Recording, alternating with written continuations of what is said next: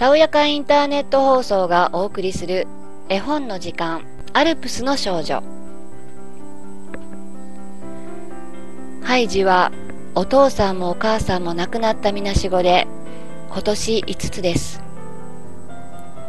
データおばさんに育てていただいていましたが今度おばさんが町のお屋敷に奉公に行くことになったのでアルプスという山に住んでいるおじいさんのところへ預けられることになりました。山の家に一人で住んでいるおじいさんはかわいいハイジが来たのを大変喜んで小さな腰掛けや柔らかなベッドなどをこしらえてくださいました。麓の村から毎日ヤギを連れて山の牧場へ登ってくるペーテルという少年がありました。ハイジはペーテルと仲良しになりました。山の牧場には紫や黄金色のきれいな花がたくさん咲いていました。ハイジもペーテルもヤギたちも牧場の花の中で毎日楽しく遊びます。ハイジは麓のペーテルの家へも遊びに行きました。目の見えないペーテルのおばあさんにハイジはかわいい声で歌を歌って聞かせたりしました。アルプスの山に雪が降る頃になるとペーテルも牧場に登ってきません。ハイジは寂しくてたまらないのでおじいさんにお願いしてソリでペーテルの家へ遊びに連れて行っていただきました。ハイジが8つになった時レーテおばさんがハイジを連れ戻しにやってきました。町のお金持ちの一人娘クララの遊び相手に連れて行くというのです。ハイジもおじいさんも嫌がりましたがレーテおばさんはハイジが幸せになるのですよと言って無理やりにハイジを連れて行きました。今年12になるクララは心の優しい娘でしたが足が悪くて歩けないので車のついた椅子に乗っていました。とてもきれいな大きな家で召使いも大勢いました。クララはハイジを一目見て好きになり大喜びです。ハイジは山の家が懐かしくてたまりません。次の朝町へ出てみましたが家ばかりで山は見えません。すると道端にカゴに入れて子猫がたくさん捨てられてありました。おーかわいそうに。ハイジはそのカゴを持って家に帰りました。朝早くからどこに行っていたのです。女中頭のおばさんがハイジを叱っているとカゴの中から子猫がぞろぞろと這い出してきたので猫嫌いのおばさんは驚いて逃げ出しました。ある日田舎の別荘からクララのおばあさんがおいでになりました。おばあさんはかわいいハイジを見て「おーいい子だね。クララと仲良くしておくれ」だけどなんだか寂しそうなお顔だね。何か悲しいことがあるの？とおっしゃいました。ハイジは私山のお家へ帰りたいのです。と言いました。おばあさんはハイジに寂しい時や悲しい時はイエス様にお祈りをしなさいと教えました。それからおばあさんは美しい絵本を見せながら読んでくださって字を稽古すればもっと面白いお話が自分で読めるのよとおっしゃってハイジに字の書き方や読み方を教えてくださいました。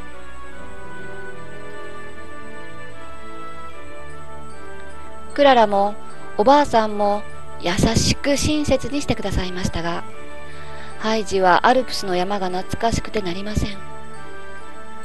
教会の高い塔の上からならアルプスが見えるかもしれないと思って牧師さんに連れて行っていただきましたが町の屋根や煙突ばかりでアルプスの山は見えませんでした。ある晩遅くなってのことです。クララのお父さんとお客様がお話をしているとことことと可愛い足音がして玄関の方へ誰かが出ていくようです。今頃誰だろう？と出てみるとそれは寝巻き姿のハイジでした。山のお家が恋しくて夜中なのも忘れてついふらふらっと外へ出ようとしたのでした。あんなに山へ帰りたがってかわいそうだから返してあげようね。お父さんはクララと相談しました。クララはハイジを返すのは寂しく悲しいことでしたが優しくうなずきました。ハイジ。いつまでもクララを忘れないでいてね。ええさようならクララ。お父さんと町の外れまでハイジを送ってきたクララはお土産の荷物を渡しながらしっかりとハイジの手を握りました。おじいさん、ただいま。山のお家へ帰ってきたハイジは嬉しさに息を弾ませながら、おじいさんの首に飛びつきました。ペーテルやふもとのおばさんもハイジが帰ってきたので大喜びです。ハイジが持って帰ったたくさんのお土産を抱えて送ってきました。クララのおばあさんからイエス様にお祈りすることを教えられたハイジは、山の家に帰ってもお祈りを続けなければいけないと思いました。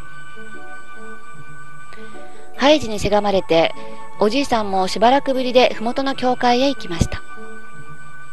今まではむっつりとして口も聞かず村の人たちから怖がられていたおじいさんもハイジが来てからはニコニコと優しくみんなと仲良しになりましたある日のことです外に出て麓の方を眺めていたハイジがびっくりするような大声で叫びました。クララが来たわ、おじいさん。椅子に腰掛けたクララと白い馬に乗ったおばあさんが麓から上がってきました。ハイジが帰ってしまったので寂しくてたまらずクララは無理にお願いしてアルプスへ連れてきてもらったのです。その晩クララはハイジと同じベッドに休みました。窓からすぐ近くにアルプスの頂が見え、空一面にピカピカと美しい星が輝いていました。私たちは馬車に乗ってお星様の国へ登っていくようね。クララはうっとりといつまでも空を見つめておりました。ペーテルがいつものようにハイジを誘いに行きましたが、クララがいる間はペーテルと遊べないわ。とハイジは言いました。ペーテルは悔しそうにクララを睨みながら巻き場へ登っていきました。おじいさんは車付きの椅子にクララを乗せてハイジと二人を巻き場へ連れて行ってくださいました。ハイジとクララは今日も楽しく巻き場で遊んでいます。花、雲、雪、金色の岩、小鳥の声。なんて素晴らしいお山でしょう。クララもすっかりアルプスが好きになってしまいました。この時、ペーテルがそっと忍び寄って、クララの椅子を深い谷底へ突き落としてしまいました。ペーテルが麓の村へ帰ってくると、大勢の人たちが壊れたクララの車を取り巻いて、ワイワイ騒いでいました。村の人が谷底で見つけて拾ってきたのです。こんな立派な車は一体どなたのものでしょうね。ペーテルは恐ろしくなり急いで家へ帰りました。はいじい、私なんだか歩けそうな気がするわ。次の日おじいさんに背負われて牧場へ来て遊んでいたクララがこう言って突然ひょろひょろと立ち上がりました。あ、クララハイジは慌ててクララを捕まえました。遠くにいたペーテルも驚いて駆けつけました。アルプスのきれいな空気と暖かな太陽のおかげでクララはすっかり丈夫になり歩けるようになったのです。ハイジのおじいさんもクララのおばあさんも嬉し涙を流して喜びました。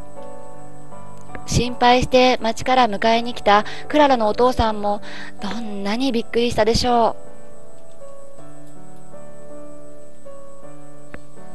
ハイジ、ありがとう。おじいさん、ありがとう。さようなら。